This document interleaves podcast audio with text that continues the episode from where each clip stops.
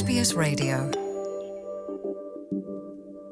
ਪਿਆਰੇ ਦੋਸਤੋ SBS ਪੰਜਾਬੀ ਲਈ ਮੈਂ ਆ ਪ੍ਰੀਤ ਅੰਦਰ ਸਿੰਘ ਗਰੇਵਾਲ। ਸਾਲ 2023 ਵਿੱਚ ਕਿਹੜੇ ਵੀਜ਼ਾ ਬਦਲਾਅ ਸਾਡੇ ਭਾਈਚਾਰੇ ਲਈ ਖਾਸ ਹੋਣਗੇ ਲੋਕਾਂ ਤੇ ਅਸਰ ਪਾਉਣਗੇ? ਇਸ ਸਿਲਸਿਲੇ 'ਚ ਜਾਣਕਾਰੀ ਦੇਣ ਲਈ ਹਾਜ਼ਰ ਹੋਏ ਨੇ ਮੈਲਬਨ ਤੋਂ registered migration agent Navjot Kaile. ਆਓ ਉਹਨਾਂ ਨਾਲ ਗੱਲਬਾਤ ਕਰਦੇ ਹਾਂ। ਹਾਂਜੀ ਕੈਲੇ ਸਾਹਿਬ ਸਤਿ ਸ਼੍ਰੀ ਅਕਾਲ ਸਵਾਗਤ ਪ੍ਰੋਗਰਾਮ 'ਚ। ਸਤਿ ਸ਼੍ਰੀ ਅਕਾਲ ਗਰੇਵਾਲ ਸਾਹਿਬ ਤੇ ਐਸਬੀਐਸ ਦੇ ਸਾਰੇ ਸਰੋਤਿਆਂ ਨੂੰ ਮੇਰੇ ਵੱਲੋਂ ਬਹੁਤ ਬਹੁਤ ਆਦਰ ਸਤਿਕਾਰ। ਜੀ 2022 ਲੰਘ ਚੱਲਿਆ ਤੇ 2023 ਚ ਆਪਾਂ ਦਾਖਲਾ ਪਾ ਰਹੇ ਹਾਂ। ਮੇਰਾ ਪਹਿਲਾ ਸਵਾਲ ਹਾਥੀ ਕੇ ਪਾਉ ਮੈਂ ਸਬਕਾ ਪਾਉ ਇਹ ਸਵਾਲ ਸਿਆਸਤ ਤੋਂ ਪ੍ਰੇਰਿਤ ਨਹੀਂ ਆ। ਪਹਿਲੀ ਸਰਕਾਰ ਦੇ ਮੁਕਾਬਲੇ ਲੇਬਰ ਸਰਕਾਰ ਨੂੰ ਹੁਣ ਤੱਕ ਦੀ ਕਾਰਗੁਜ਼ਾਰੀ ਦੇ ਲਿਹਾਜ਼ ਨਾਲ ਕਿਵੇਂ ਵੇਖਦੇ ਹੋ? ਜੇ ਆਪਾਂ ਸਾਰੀਆਂ ਵੀਜ਼ਾ ਨੀਤੀਆਂ ਜਾਂ ਪ੍ਰਵਾਸ ਨੀਤੀਆਂ ਦੀ ਗੱਲ ਕਰਨੀ ਹੋਵੇ। ਦੇਖੋ ਗਰੇਵਾਲ ਸਾਹਿਬ ਜਿਹੜੀ ਪਹਿਲੀ ਲਿਬਰਲ ਸਰਕਾਰ ਸੀਗੀ ਉਹ ਮੇਰੇ ਖਿਆਲ ਤਿੰਨ ਟਰਮ ਪਾਵਰ 'ਚ ਰਹੀ ਹੈ। ਇਹਨਾਂ ਨੂੰ ਹਜੇ ਕੁਝ ਮਹੀਨੇ ਹੀ ਹੋਏ ਆ ਪਾਵਰ 'ਚ ਆਇਆ ਨੂੰ। ਜੇ ਤੁਸੀਂ ਮੈਨੂੰ ਪੁੱਛੋ ਵੀ ਮਾਈਗ੍ਰੇਸ਼ਨ ਦੇ ਲਿਹਾਜ਼ ਨਾਲ ਇਹ ਸਰਕਾਰ ਤਾਂ ਮੇਰਾ ਵਿਊ ਤਾਂ ਪੋਜ਼ਿਟਿਵ ਹੀ ਹੈ ਜੀ। ਕਿਉਂਕਿ ਸਕਿਲਡ ਮਾਈਗ੍ਰੇਸ਼ਨ ਬੜੇ ਵੱਡੇ ਪੱਧਰ ਤੇ ਇਨਵੀਟੇਸ਼ਨ ਆਏ ਨੇ। ਸਟੂਡੈਂਟ ਵੀਜ਼ਾ ਦਾ ਪ੍ਰੋਸੈਸਿੰਗ ਟਾਈਮ ਵੀ ਕਾਫੀ ਘਟ ਚੁੱਕਿਆ ਹੈ।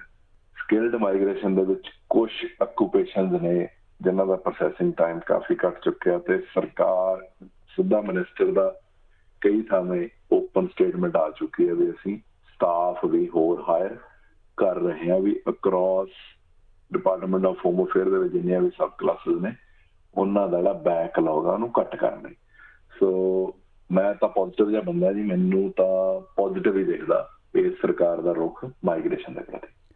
ਜੀ, ਤੇ ਇਹ ਵੀ ਕਨਸੂਆਂ ਮਿਲੀਆਂ ਸੀ ਕਿ ਜ਼ਿਆਦਾ ਸਟਾਫ ਰੱਖਿਆ ਗਿਆ ਤੇ ਬੈਕਲੌਗ ਨੂੰ ਕਲੀਅਰ ਕਰਨ ਦੀਆਂ ਗੱਲਾਂ ਵੀ ਹੋਈਆਂ ਨੇ। ਤੇ ਆਪਾਂ ਤੁਹਾਡੀ ਗੱਲ ਤੋਂ ਹੀ ਅੱਗੇ ਵਧਦੇ ਹਾਂ। ਸਭ ਤੋਂ ਪਹਿਲਾਂ ਤਾਂ ਅੰਤਰਰਾਸ਼ਟਰੀ ਵਿਦਿਆਰਥੀਆਂ ਦੀ ਗੱਲ ਕਰਦੇ ਹਾਂ। ਪੜ੍ਹਾਈ ਤੋਂ ਬਾਅਦ ਕੰਮ ਵਾਲੇ ਪਾਸੇ ਨੂੰ ਵੀਜ਼ਾ ਲੱਗ ਜਾਂਦਾ ਤੇ ਫਿਰ ਪੀਆਰ ਦਾ ਦਰਵਾਜ਼ਾ ਖੁੱਲਦਾ ਤੇ ਇਹ ਦਹਲੀਜ਼ ਟੱਪਣੀ ਪਹਿਲਾਂ ਦੇ ਮੁਕਾਬਲਤਨ ਸੌਖੀ ਆ ਜਾਂ ਔਖੀ ਆ? ਕਿੱਧਰ ਨੂੰ ਜਾ ਰਿਹਾ ਜੇ ਆਪਾਂ ਪ੍ਰਵਾਸ ਨੀਤੀ ਦੀ ਗੱਲ ਕਰਨੀ ਹੋਵੇ? ਅੰਤਰਰਾਸ਼ਟਰੀ ਵਿਦਿਆਰਥੀਆਂ ਲਈ ਕੀ ਖਾਸ ਹੋਏਗਾ 2023 ਚ? ਦੇਖੋ ਗਰੇਵਾਲ ਸਾਹਿਬ, ਜੇ ਤਾਂ ਆਪਾਂ ਗੱਲ ਕਰੀਏ ਪਿਛਲੇ 2-4 ਮਹੀਨਿਆਂ ਦੀ ਜਾਂ ਪਿਛਲੇ 3 ਇਨਵੀਟੇਸ਼ਨ ਰਾਉਂਡਸ ਦੀ, ਜੇ ਤੁਸੀਂ ਅੱਜ ਤੋਂ 6 ਜਾਂ 7 ਮਹੀਨੇ ਪਹਿਲਾਂ ਜਾਂ ਇਵਨ 4 ਮਹੀਨੇ ਪਹਿਲਾਂ ਮੈਨੂੰ ਇਹ ਕੁਐਸਚਨ ਪੁੱਛਦੇ, ਤਾਂ ਹੋ ਸਕਦਾ ਮੇਰਾ ਆਨਸਰ ਵੀ ਜਿਹੜਾ ਮੈਂ ਹੁਣ ਦੇ ਰਿਹਾ ਇਹ ਬਿਲਕੁਲ ਆਪੋਜ਼ਿਟ ਹੁੰਦਾ, ਕਿਉਂਕਿ ਇਹ ਕਿਸੇ ਨੇ ਵੀ ਐਕਸਪੈਕਟ ਨਹੀਂ ਸੀ ਕੀਤਾ ਵੀ 8 ਦਸੰਬਰ 2022 ਨੂੰ ਲੇਬਰ ਗਵਰਨਮੈਂਟ ਸਬ ਕਲਾਸ 189 ਲਈ 35000 ਇਨਵੀਟੇਸ਼ਨ ਇਸ਼ੂ ਕਰੂਗੀ। 35000 ਇਨਵੀਟੇਸ਼ਨ ਆਏ ਨੇ ਜੀ, ਤੇ ਬਹੁਤ ਸਾਰੇ ਇਦਾਂ ਦੇ ਐਪਲੀਕੈਂਟ ਸੀਗੇ ਜਿਨ੍ਹਾਂ ਨੂੰ ਬੇਅਰ ਮਿਨੀਮਮ 65 ਪੁਆਇੰਟਾਂ ਤੇ ਇਨਵੀਟੇਸ਼ਨ ਆਇਆ, ਚਾਹੇ ਉਹ ਸ਼ੈਫ ਸੀਗੇ, ਚਾਹੇ ਉਹ ਮਕੈਨਿਕ ਸੀਗੇ, ਚਾਹੇ ਉਹ ਪੇਂਟਿੰਗ ਟ੍ਰੇਡਸ ਵਰਕਰ ਸੀ। ਜੇ ਮੈਂ ਅਕਾਊਂਟੈਂਟ ਦੀ ਵੀ ਗੱਲ ਕਰਾਂ ਤਾਂ 85 ਪੁਆਇੰਟਸ ਤੇ ਇਨਵੀਟੇਸ਼ਨ ਆਇਆ, ਜਿਹੜਾ ਕਿ ਪਿਛਲੇ 4-5 ਸਾਲਾਂ ਦੇ ਵਿੱਚ ਕਦੇ ਸੋਚਿਆ ਵੀ ਨਹੀਂ ਜਾ ਸਕਦਾ ਸੀ। ਸੋ ਜੇ ਗੱਲ ਕਰੀਏ ਪਰਮਨੈਂਟ ਰੈਜ਼ੀਡੈਂਸੀ ਦੀ, ਤਾਂ ਜ਼ਾਹਰ ਆ ਬਿਲਕੁਲ ਕਲੀਅਰ ਆ ਪਿਛਲੇ ਤਿੰਨ ਇਨਵੀਟੇਸ਼ਨ ਰਾਉਂਡ ਦੇਖ ਕੇ ਵੀ ਪੀਆਰ ਆ ਜਿਹੜੀ, ਪਹਿਲਾਂ ਨਾਲੋਂ ਬਹੁਤ ਸੌਖੀ ਹੋਈ ਆ। ਤੇ ਇਹ ਬਿਆਨ ਡਿਪਾਰਟਮੈਂਟ ਆਫ ਹੋਮ ਅਫੇਅਰਸ ਦੇ ਜਿਹੜੇ ਹੋਮ ਅਫੇਅਰ ਮਿਨਿਸਟਰ ਨੇ, ਉਹਨਾਂ ਨੇ ਵੀ ਬੜੀ ਵਾਰੀ ਕਹਿਤਾ ਵੀ ਅਸੀਂ ਟੈਂਪਰੇਰੀ ਮਾਈਗ੍ਰੇਸ਼ਨ ਤੇ ਨੂੰ ਪਿੱਛੇ ਰੱਖ ਕੇ ਪਰਮਨੈਂਟ ਮਾਈਗ੍ਰੇਸ਼ਨ ਤਰਜੀਹ ਦੇਵਾਂਗੇ ਤੇ ਆਉਣ ਵਾਲੇ ਜਿਹੜੇ ਇਨਵੀਟੇਸ਼ਨ ਰਾਉਂਡ ਪਿੱਛੇ ਹੋਏ ਆ, ਇਹਨਾਂ ਦੇ ਵਿੱਚ ਸਾਫ਼ ਦਿਖ ਵੀ ਰਿਹਾ ਜੀ, ਤੇ ਕਿੰਨੇ ਸਾਲ ਦਾ ਵੀਜ਼ਾ ਮਿਲਦਾ ਪੜ੍ਹਾਈ ਵਾਲੇ ਵੀਜ਼ੇ ਤੋਂ ਬਾਅਦ? ਅੰਡਰ ਗ੍ਰੈਜੂਏਟ ਕਰਨਾ ਹੋਵੇ ਪੋਸਟ ਗ੍ਰੈਜੂਏਟ ਜਾਂ ਪੀਐਚਡੀ ਵਾਲੇ ਤਾਂ ਚਲੋ ਹੁੰਦੇ ਹੀ ਘੱਟ ਨੇ। ਆਮ ਤੌਰ ਤੇ ਜੇ ਗੱਲ ਕਰੀਏ। ਦੇਖੋ, ਜਿਨ੍ਹਾਂ ਨੇ ਟ੍ਰੇਡ ਕੀਤਾ ਜੀ, ਉਹਨਾਂ ਨੂੰ 2 ਸਾਲ ਦਾ ਵੀਜ਼ਾ ਮਿਲਦਾ। ਜਿਨ੍ਹਾਂ ਨੇ ਬੈਚਲਰ ਡਿਗਰੀ ਕੀਤੀ ਆ ਮੈਟਰੋ ਏਰੀਆ ਦੇ ਵਿੱਚ, ਉਹਨਾਂ ਨੂੰ ਵੀ 2 ਸਾਲ ਦਾ ਵੀਜ਼ਾ ਮਿਲਦਾ। ਜਿਨ੍ਹਾਂ ਨੇ ਮਾਸਟਰ ਡਿਗਰੀ ਕੀਤੀ ਆ, ਉਹਨਾਂ ਨੂੰ 3 ਸਾਲ ਦਾ ਮਿਲਦਾ।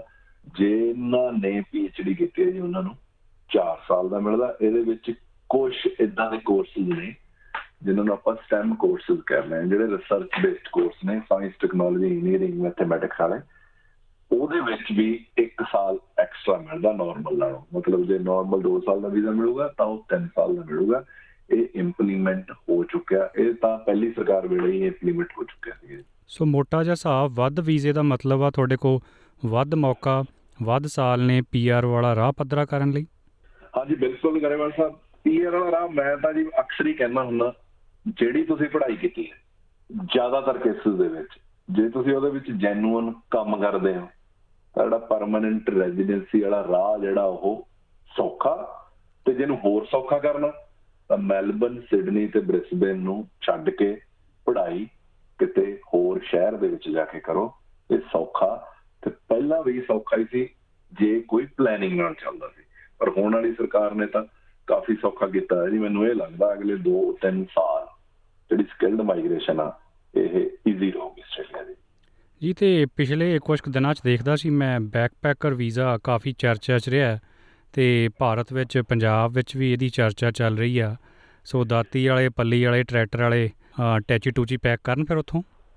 ਗਰੇਵਾਲ ਸਾਹਿਬ ਜਿਹੜਾ ਇਹ ਬੈਕਪੈਕਰ ਵੀਜ਼ਾ ਦਿੱਤਾ ਜੀ ਇੰਡੀਆ ਲਈ ਇਹਦੇ ਵਿੱਚ ਸਿਰਫ 1000 ਪਲੇਸਿਸ ਨੇ। ਹੁਣ ਤੁਹਾਨੂੰ ਤੇ ਮੈਨੂੰ ਪਤਾ ਆਪਾਂ ਇੱਕੋ ਹੀ ਏਰੀਆ ਨੂੰ ਬਿਲੋਂਗ ਕਰਦੇ ਹਾਂ। ਉਹੀ ਦੇਸ਼ ਪੰਜਾਬ ਤੋਂ ਅਸੀਂ ਆਏ ਹੋਏ ਹਾਂ।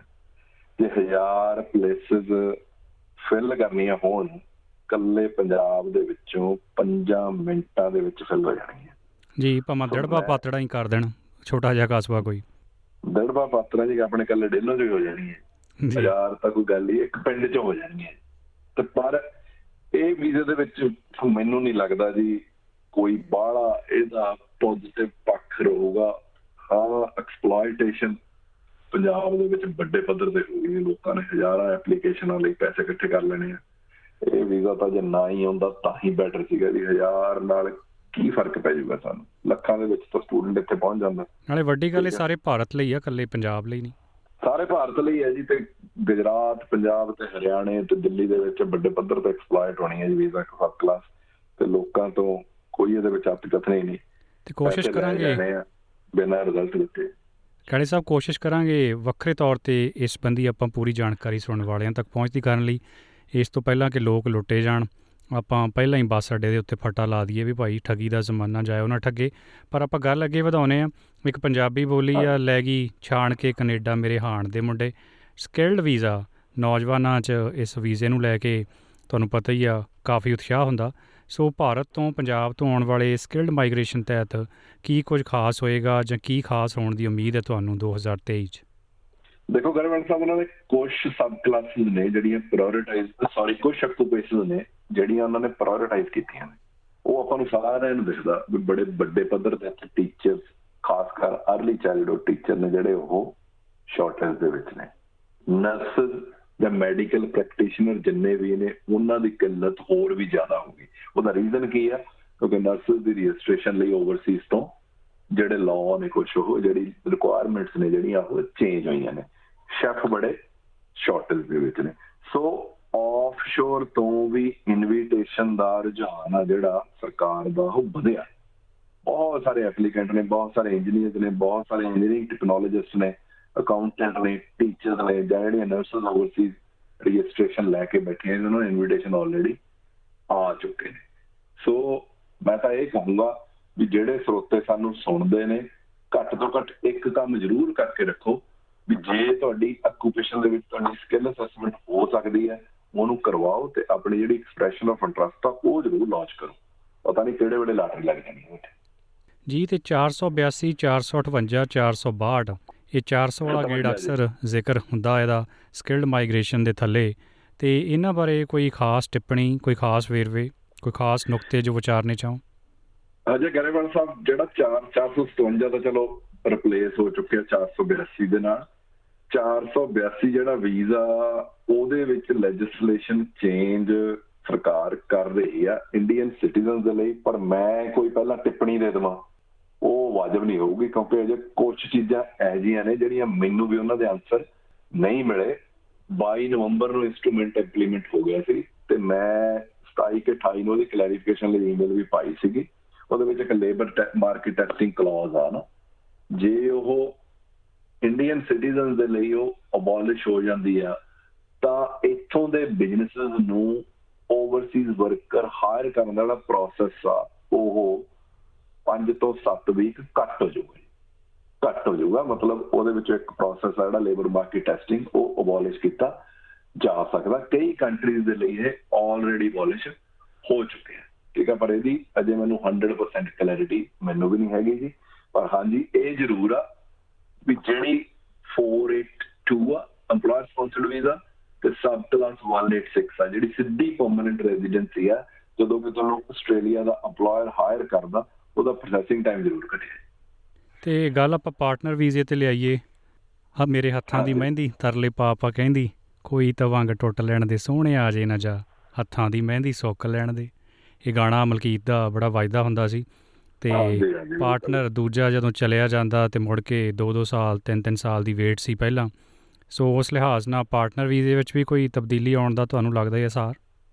ਦੇਖੋ ਜੀ ਜਦੋਂ ਵੀ ਅਸੀਂ ਡਿਪਾਰਟਮੈਂਟ ਨੂੰ ਪੁੱਛਦੇ ਆ ਜਾਂ ਉਹਨਾਂ ਦੇ ਡੈਲੀਗੇਟ ਤੋਂ ਪੁੱਛਦੇ ਆ ਉਹ ਕਹਿੰਦੇ ਬੜੇ ਵੱਡੇ ਪੱਧਰ ਤੇ ਸਰਕਾਰ ਦਾ ਰਵੱਈਆ ਇੱਧਰ ਨੂੰ ਆ, ਪਰ ਇੱਕ ਬੜਾ ਹੈਰਾਨੀਜਨਕ ਤੱਥ ਪੇਸ਼ ਹੁੰਦੇ ਨੇ ਗਰੇਵਾਲ ਸਾਹਿਬ। ਫੋਰ ਐਗਜ਼ਾਮਪਲ ਮੈਂ ਹੀ ਕਿਸੇ ਕਲਾਇੰਟ ਦੀ ਐਪਲੀਕੇਸ਼ਨ ਲਾਈ ਹੈ। ਇੱਕ ਐਪਲੀਕੈਂਟ ਦਾ ਤਾਂ ਵੀਜ਼ਾ 4 ਮਹੀਨੇ ਜਾ ਜਾਂਦਾ। ਤੇ ਕੁਝ ਐਪਲੀਕੈਂਟ ਇਹੋ ਜਿਹੇ ਨੇ ਜਿਹੜੇ 12-12 ਮਹੀਨੇ ਵੇਟ ਕਰਦੇ ਆ ਤੇ ਜਦੋਂ ਦੇਖਦੇ ਆ, ਦੋਨਾਂ ਦਾ ਕੋਈ ਬੜਾ ਫ਼ਰਕ ਵੀ ਨਹੀਂ ਹੁੰਦਾ ਐਪਲੀਕੇਸ਼ਨ ਦਾ। ਸੋ ਉੱਥੇ ਅਨਸਰਟਨਟੀ ਹੈਗੀ ਆ। ਪ੍ਰੋਸੈਸਿੰਗ ਟਾਈਮ ਨੂੰ ਲੈ ਕੇ ਜੀ।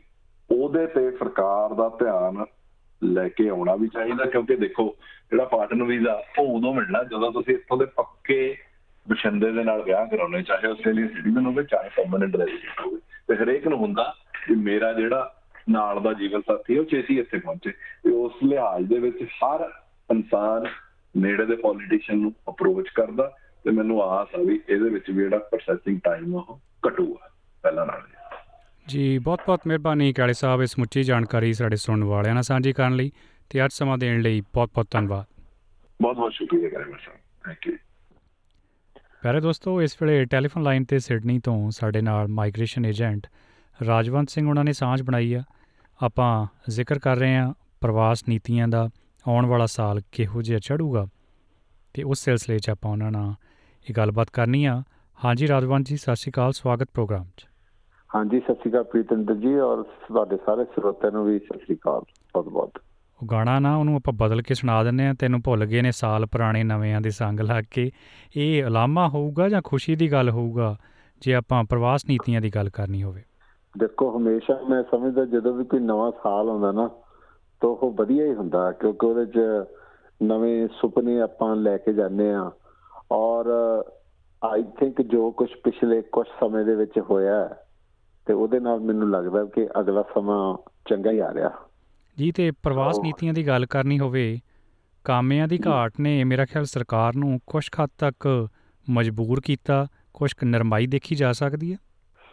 ਆਈ ਥਿੰਕ ਜੇ ਨੂੰ ਟੋਟਲ ਓਵਰਆਲ ਸਿਨੈਰੀਓ ਨੂੰ ਦੇਖੀਏ ਤੇ ਪਿਛੇ ਸਮੇਂ ਤੋਂ ਜਿਹੜੀ ਖੜੌਤ ਆ ਰਹੀ ਸੀ ਨਾ ਤਾਂ ਉਹਨੇ ਆਸਟ੍ਰੇਲੀਆ ਨੂੰ ਕਾਫੀ ਤੰਗ ਕੀਤਾ। ਇੱਕ ਤਾਂ ਜਿਹੜਾ ਕੋਵਿਡ ਆਇਆ ਉਹਦੇ ਕਰਕੇ ਪਲੱਸ ਜਿਹੜਾ ਪਿਛਲਾ ਸਾਰਾ ਮਾਹੌਲ ਬਣਿਆ ਹੋਇਆ ਸੀਗਾ ਉਹਦੇ ਕਰਕੇ ਵੀ ਹਰ ਇੱਕ ਚੀਜ਼ ਦੇ ਵਿੱਚ ਹੀ ਖੜੌਤ ਆਈ ਹੋਈ ਸੀ ਤੇ ਉਹ ਖੜੌਤ ਹੁਣ ਥੋੜੀ ਜੀ ਥੋੜੀ ਆ ਸਰਕਾਰ ਨੇ ਜਦੋਂ ਨਵੀਂ ਸਰਕਾਰ ਨੇ ਤੇ ਉਹਦੇ ਕਰਕੇ ਆਈ ਥਿੰਕ ਹਾਲਾਤ ਥੋੜੇ ਜਿਹਾ ਪੋਜ਼ਿਟਿਵ ਹੋਏ ਆ ਔਰ ਲੋਕਾਂ ਦੇ ਮਨਾਂ ਨੂੰ ਥੋੜਾ ਜਿਹਾ ਸਕੂਨ ਜ਼ਰੂਰ ਮਿਲਿਆ ਹੈ ਚਾਹੇ ਉਹ ਇੰਡਸਟਰੀ ਦੇ ਵਿੱਚ ਕੰਮ ਕਰਨ ਵਾਲੇ ਬੰਦੇ ਨੇ ਚਾਹੇ ਉਹ ਜਿਹੜੇ ਲੋਕ ਅਹ, ਪ੍ਰਵਾਸੀ ਜਿਹੜੇ ਪੀਆਰ ਨੂੰ ਡੀਕਦੇ ਸੀਗੇ ਸੋ ਉਹਨਾਂ ਲਈ ਵੀ ਆਈ ਥਿੰਕ ਚੰਗਾ ਸਮਾਂ ਹੀ ਆ ਮੇਰੇ ਹਿਸਾਬ ਨਾਲ ਪ੍ਰੀਤਿੰਦਰ ਜੀ।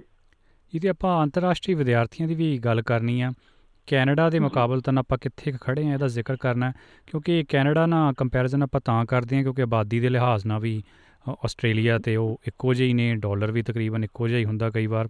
ਤੇ ਮੈਂ ਦੇਖਦਾ ਉਹ 4-4 5-5 ਲੱਖ ਬੰਦਾ ਸੱਦ ਰਹੇ ਆ ਤੇ ਅਸੀਂ 2 ਲੱਖ ਦੇ ਆਲੇ ਦੁਆਲੇ ਫਿਰਦੇ ਹੁੰਨੇ ਆ। ਵੈਸੇ ਤਾਂ ਚਲੋ ਪ੍ਰਵਾਸ ਨੀਤੀਆਂ ਸਰਕਾਰਾਂ ਦੀਆਂ ਵੱਖੋ ਵੱਖਰੀਆਂ ਹੁੰਦੀਆਂ। ਤੇ ਮੈਂ ਅੰਤਰਰਾਸ਼ਟਰੀ ਵਿਦਿਆਰਥੀਆਂ ਦੀ ਗੱਲ ਕਰਾਂ ਕੋਈ ਮੰਨ ਲਓ ਤੁਹਾਡੇ। ਕੋਲ ਵਿਦਿਆਰਥੀ ਆਉਂਦਾ ਤੁਸੀਂ ਪੰਜਾਬ ਤੋਂ ਕੰਮ ਕਰਦੇ ਹੋਵੋ ਤੇ ਉਹ ਕਹੇ ਜੀ ਮੇਰਾ ਜੀ। ਤਾਂ ਕੈਨੇਡਾ ਦਾ ਲਵਾ ਦਿਓ ਜਾਂ ਆਸਟ੍ਰੇਲੀਆ ਦਾ ਲਵਾ ਦਿਓ ਤੁਹਾਡਾ ਕੀ ਜਵਾਬ ਹੋਊਗਾ ਉਹਨੂੰ ਦੇਖੋ ਇਸ ਤਰ੍ਹਾਂ ਹੈਗਾ ਕਿ ਜੇ ਅਸੀਂ ਕੈਨੇਡਾ ਨੂੰ ਤੇ ਆਸਟ੍ਰੇਲੀਆ ਨੂੰ ਡਾਇਰੈਕਟਲੀ ਰੱਖ ਕੇ ਕੰਪੇਅਰ ਕਰਨਾ ਹੋਵੇ ਤਾਂ ਪਿਛਲੇ ਸਮੇਂ ਦੇ ਵਿੱਚ ਵਿਦਿਆਰਥੀ ਵੀ ਔਰ ਜਿਹੜੇ ਪੰਜਾਬ ਦੇ ਵਿੱਚ ਪ੍ਰੈਕਟੀਸ਼ਨਰ ਹੈਗੇ ਆ, ਜਿਹੜੇ ਇੰਡਸਟਰੀ ਨਾਲ ਜਾਂ ਐਜੂਕੇਸ਼ਨ ਨਾਲ ਰਿਲੇਟਡ ਲੋਕ ਨੇ, ਤੋਂ ਸਾਰੇ ਕੈਨੇ- ਕੈਨੇਡਾ ਨੂੰ ਕਰ ਰਹੇ ਸੀਗੇ। ਕਿਉਂਕਿ ਇੱਥੇ ਕੁਝ ਵੀ ਨਹੀਂ ਸੀ ਦਿਖ ਰਿਹਾ।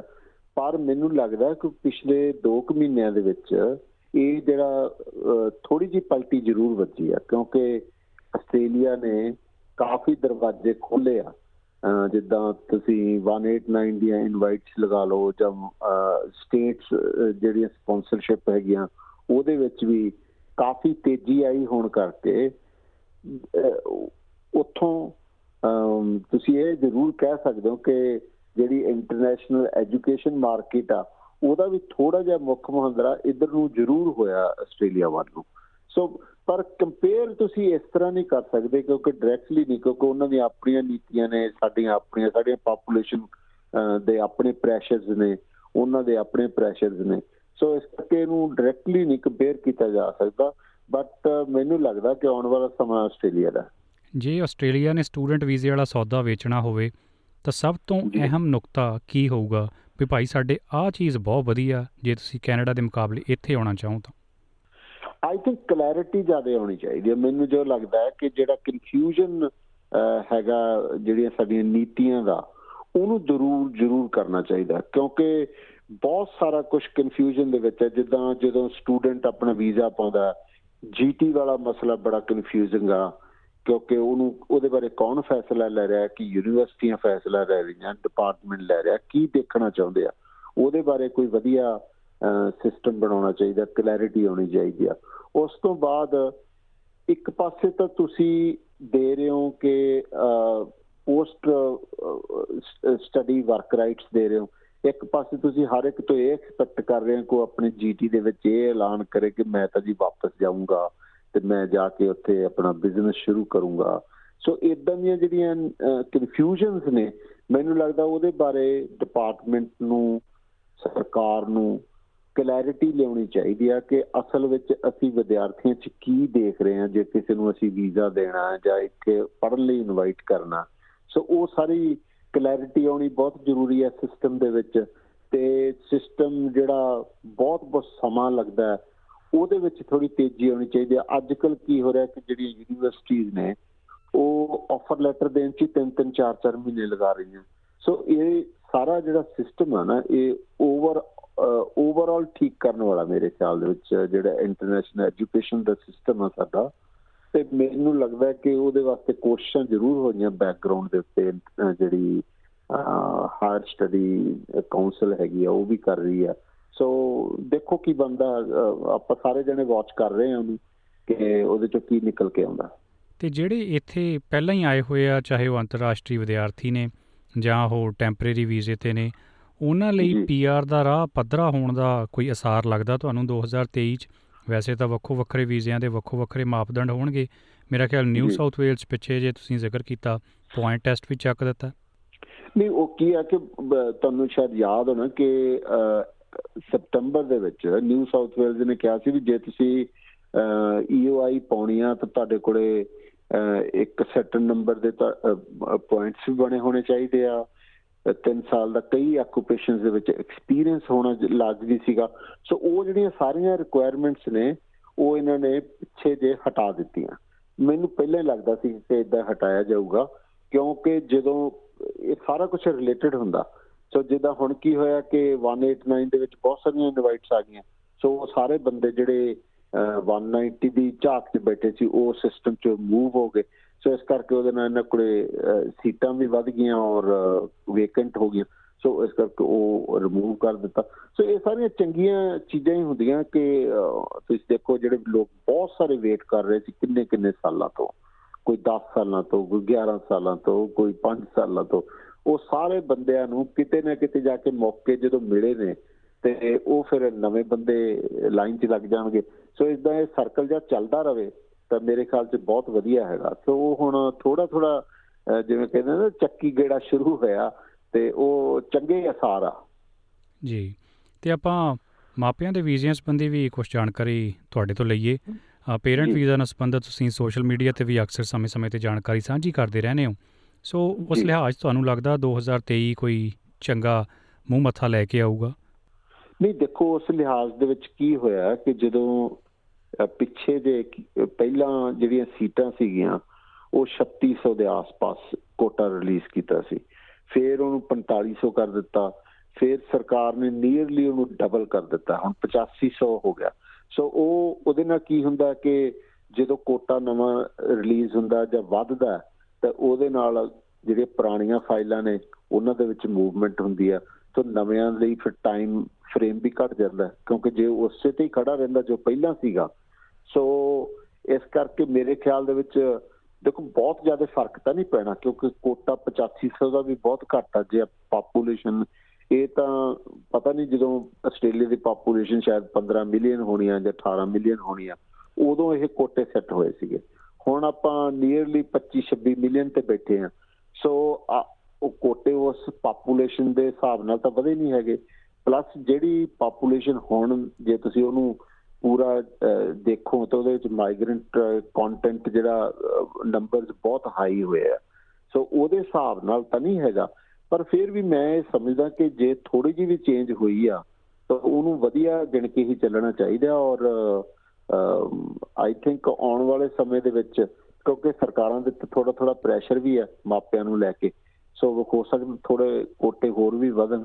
ਔਰ ਸਾਰਿਆਂ ਨੂੰ ਇਸ ਬਾਰੇ ਆਪਣੀ ਆਪਣੀ ਆਵਾਜ਼ ਉਠਾਉਂਦੇ ਰਹਿਣਾ ਚਾਹੀਦਾ ਜੀ। ਤੇ ਜੇ ਸਿੱਧ ਪੱਧਰਾ ਜਵਾਬ ਲੈਣਾ ਹੋਵੇ ਤੇ ਪੀਆਰ ਜਿਹੜੀ ਸਧਾਰਨ ਤੌਰ ਤੇ ਪਾਉਨੇ ਆ ਉਹਨੂੰ ਅੱਗੇ ਕਹਿੰਦੇ ਸੀ 25 30 ਸਾਲ ਲੱਗਦੇ ਆ ਤੇ ਉਧਰ ਦਾਮ ਬਣਾਏ ਕਾਮ ਉਹਨੂੰ 5-6 ਸਾਲ ਲੱਗ ਜਾਂਦੇ ਆ।